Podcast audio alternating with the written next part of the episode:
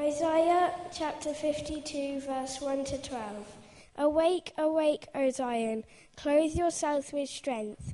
Put on your garments of splendor, O Jerusalem, the holy city. The uncircumcised and defiled will not enter you again. Shake off your dust, rise up, sit enthroned, O Jerusalem, free. O Jerusalem, free yourself from the chains on your neck, O captive daughter of Zion. For, for this is what the Lord says You were sold for nothing, and without money you will be redeemed. For this is what the sovereign Lord, Lord says At first, my people went down to Egypt to live. Lately, Assyria, Assyria has oppressed them. And now what do I have here? declares the Lord. For my people have been taken away for nothing, and those who rule them mock, declares the Lord. And all day long my name is constantly blasphemed.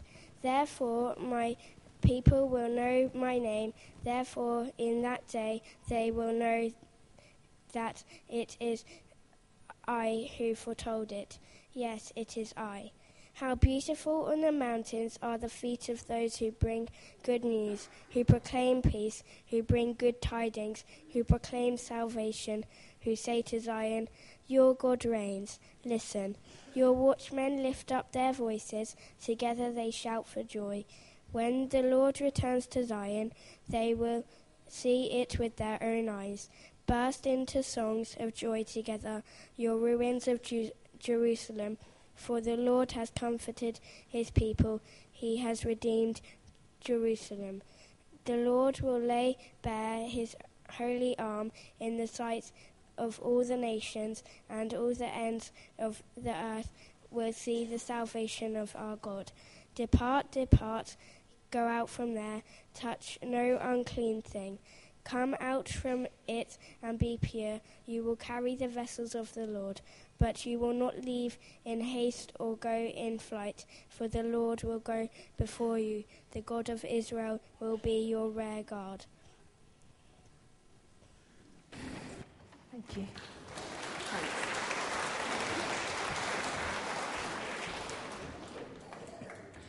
Thank you ever so much for doing that. Now, there's a particular verse in there that talks about how beautiful on the mountains are the feet of those who bring good news. Now, I think feet are functional, but beautiful, not so much. But what I've got is some pictures on the screen. Some of them, the quality's not that great, but just bear with us. And I want you to guess who those feet belong to. So, there's a mixture, and they're not people, they're not all people in here. So we'll go with the first one. Whose feet are they? Who do you reckon? Frodo, absolutely well done. That is Frodo. Excellent. The next one. Now, this one's quite an old one, hence why it's a bit blurry. Any ideas? Well, let's have a look. It's one of the clangers. the next one. Teletubbies. Okay, which one is it? See, I thought it was Laa-Laa, but I'll take your word for it. It's all, it's all good. Tinky Winky. It's Tinky Winky. Cool. All right. It's the purple one anyway. Whose feet are they? Somebody said it first. Ronaldo, yes. Only because that's the only footballer I could think of. So, what about this one? Bugs Bunny. They seem to be getting too easy. Who's this? Usain Bolt. Yeah, far too easy. It's an elephant. I was going to try and kid on that it was a particular elephant, but it's just an elephant. Who's this? Lady Gaga. Yes, you're just far too good at this. That was meant to take you a while. Noddy. Yep. And the next one? Bagpuss. And the last one, who's Ryan. it is Ryan, but He wouldn't let me take a photo of him, just his feet. But it's interesting because whatever your feet look like, whether they're a bit more like the hobbits or a bit more like whoever's, um, obviously I'm only joking, but whatever your feet look like, God says that they are beautiful. And the reason He says that is not because of how they look, but because of where they can take you. Did you know that your feet can tell you two, well, some really important things, but two very important things. First of all, where you stand. About where your feet are, but also what direction you're going in. Whether your feet carry you across the street or around the world to tell somebody else about Jesus, your feet are really important. When you stand up for what you believe in, your feet matter. And it's about where we stand and about where we go. So when you look at your feet, which you must do every single day, I want you to think about where your feet are going to take you that day and who you're going to meet as you go to those places. And it's about bringing that good news of Jesus to the people that we meet. The whole bit about beautiful on the mountains are the feet of those. That's because when someone was, a messenger was bringing good news, you could see them and then they'd disappear and then you'd see them again. And when you saw them coming over the hilltop, that was really exciting because they were bringing good news. We need to bring good news in a really exciting way to everybody that we meet. And we're going to sing, I think. Yeah, let's sing. We're going to sing Praise Him on the trumpet, the psaltery and harp, because it carries on to go about let everything that has breath praise the Lord. And of course, that is what we want to happen, isn't it? So let's stand and let's sing together. Praise Him on the trumpet.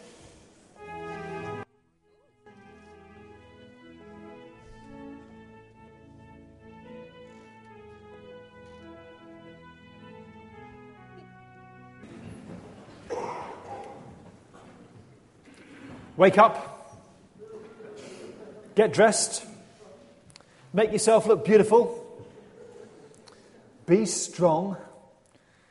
God has come to claim you for his own.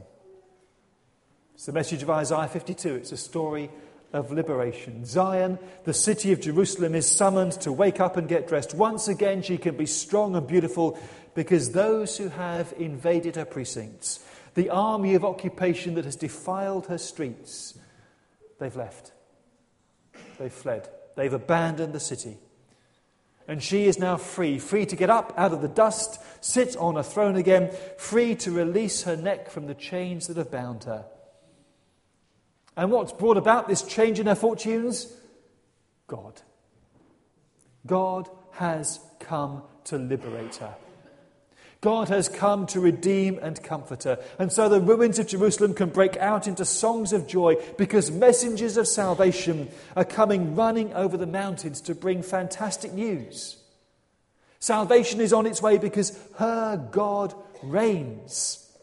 Like a victorious, liberating army, God is coming back to the city that's been under enemy occupation to set its people free, free from oppression, free from slavery. And it's a day of celebration because God has come. So, those keeping watch on the towers shout for joy when they see God coming back. It's not a rumour, it's not second hand information. With their own eyes, they see the Lord returning to Zion. God, the great liberator, is coming to set his people free. In the words of F.W. Dillistone, Jesus is Saviour because he brings men out into a new spaciousness in every sense of the term.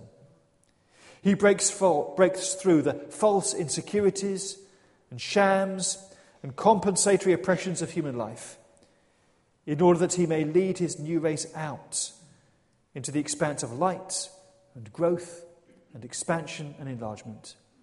Salvation means life at its highest level of experience.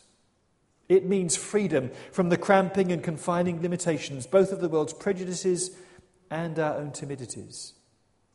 The hero Saviour has won the decisive victory and therefore has brought near to man the glorious liberty of the children of God.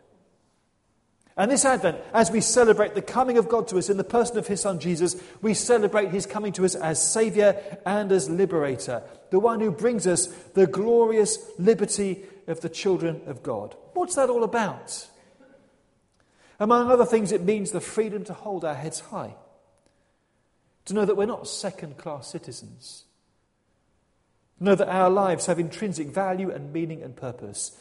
Because God sets us free. We are not slaves, we are God's children. And that's important because a slave, to all intents and purposes, is not treated or valued as a human being. A slave is a commodity to be bought and sold, disposed of at will, with no capacity for self determination at all. And Jerusalem had been enslaved, held captive against her will. But she's summoned now to, to free herself from the chains around her neck. You know, to have a chain placed around the neck is arguably one of the greatest signs of subjugation. Chains around the ankles, well, they stop you running away. Chains around the wrists restrict freedom of movement and can be used to secure you to something else. But a chain around the neck, that is the classic mark of enslavement. The one who puts the chain around the neck of another human being demeans them, treats them as if they were an animal, tells them, in effect, you belong completely to me and I have complete control over your life. I can make you do whatever I choose. So, to put a chain around someone's neck is to treat them as somehow as subhuman, someone whose life doesn't count, whose life doesn't have any intrinsic value. It says you are not important as a real human being. It says that they are completely worthless. Slavery is abhorrent, and we need to recognize that. Whatever laws may have been passed against slavery in years past, it is still around today. The trafficking of people for slave labour and for the sex industry remains a horrific reality in today's world. Tearfund have been running a campaign, No Child Taken. And they use the example of Nazim, a child in India in India, the statistics are that 4,000 children are trafficked every month. Nazim was one who was lured to Punjab with the promise of work, income for his family. He ended up working 21 hours a day, six days a week, without any pay at all, and was only released when he was too ill to work anymore. He was able to return home by borrowing some money. Tearfund had been working with him and his family to enable them to find other means of income and as well to let them know the good news that no one deserves to be treated like that because they are made in the image of God. This, con- this country, this week, we've seen the conviction of Comrade Bala, so called, who kept his own daughter as a slave for 33 years, and other members of that commune in Brixton. And this year, the government has passed the Modern Slavery Act and did so in recognition that in the UK today there are probably more than 10,000 people being treated as slaves. Their document, The Modern Slavery Strategy, says young girls are raped, beaten, passed from abuser to abuser, and sexually exploited for profit. Vulnerable men are tricked into long hours of hard labour before being locked away in cold sheds or run down caravans. People are made to work in fields, in factories, and on fishing vessels. Women are forced into prostitution. Children are systematically exploited. Domestic workers are imprisoned and made to work all hours of the day and night for little or no pay. This is not Dickens. This is 21st century Britain.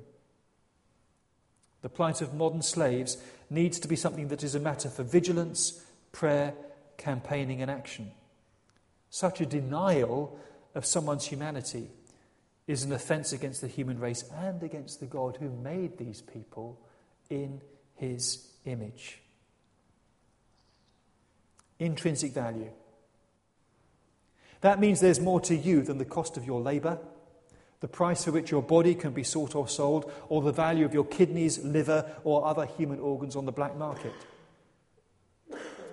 How do some people get to treat other people like that? Maya Angelou says if you will have a person enslaved, the first thing you must do is convince yourself that that person is subhuman. The second thing you do is convince your allies so that you'll have some help. And the third and probably unkindest cut of all is to convince that person that he or she is subhuman and deserves it. So it may be that the supporters of IS who treat Yazidi women as sex slaves feel free to do so because they've persuaded themselves that these women are somehow less than human and are free to be used for whatever purposes they want. But God did not make any subhuman people. Every person is made in the image of God. And we need to recognize that. And we need to remember that even when we're tempted to think of terrorists as somehow subhuman because they seem devoid of human compassion or conscience. Even the perpetrators of unspeakable evil remain human beings in the grip of an evil ideology. We can't classify them as subhuman either. They are, like us, made in the image of God, and even though to our eyes that image seems to be almost completely erased, nevertheless we recognize that they too are people like us. And what about you? You're made in the image of God as well. Your life, however you feel about yourself, your life has intrinsic value. The value of your life can never be cashed out in monetary terms. It's easy to lose sight of that because we live in a society which tends to devalue and depersonalize us. It's easy to feel insignificant. That's one of the reasons why, despite our relative affluence and wealth, we still lack a sense of well being. Our lives are not sorted because so many people don't see their value or purpose. If you've got a job, it's easy to feel undervalued and exploited. If you haven't got a job, it's easy to feel useless.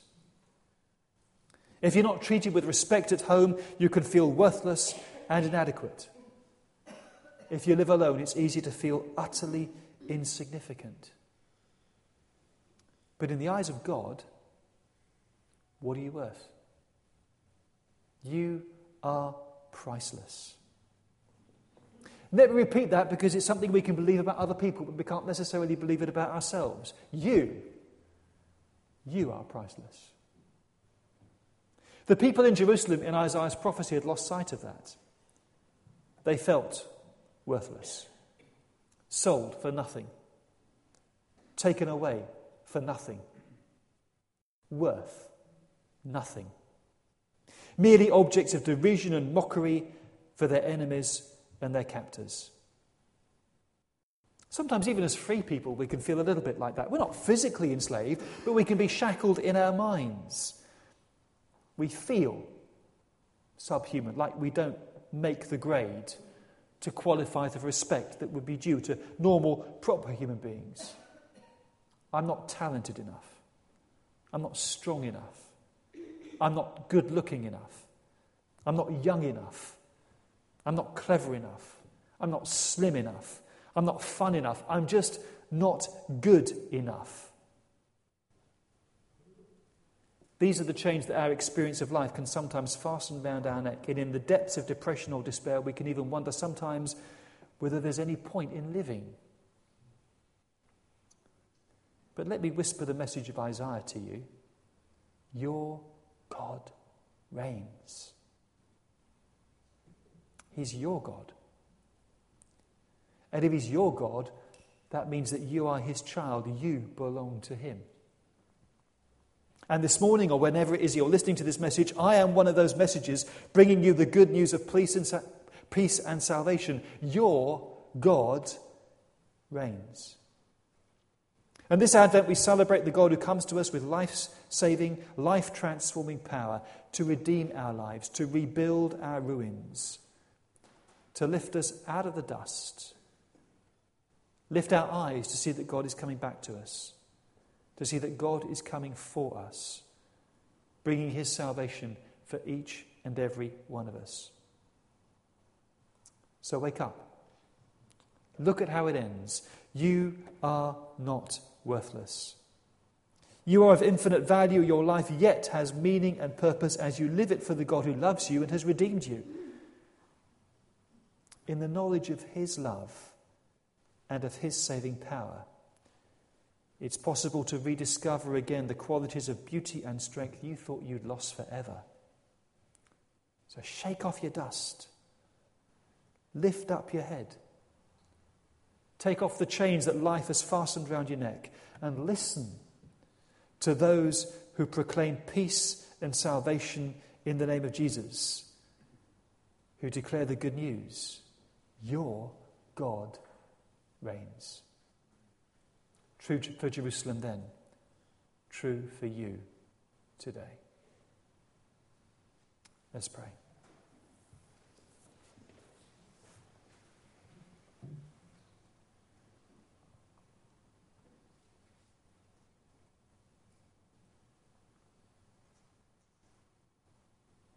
Lord, some of us can't feel or see or understand how you are reigning in our present situation.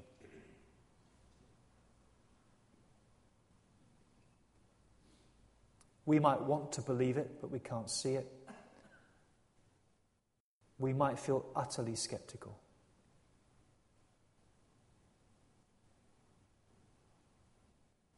Lord, come to us when we are powerless to come to you, when we struggle to put our faith in you. Come to us. Come to us as Saviour because we can't save ourselves. Come to us as Lord because we have no control over our lives. Come to us as Redeemer and claim us for yourself. Open our eyes to see you coming, our ears to hear the message, our hearts to believe the good news, to believe that it's true for us, and our mouths to share it with others. We hear the words, Your God reigns. In your grace, by your power, may we see that and experience that as we place ourselves in your hands.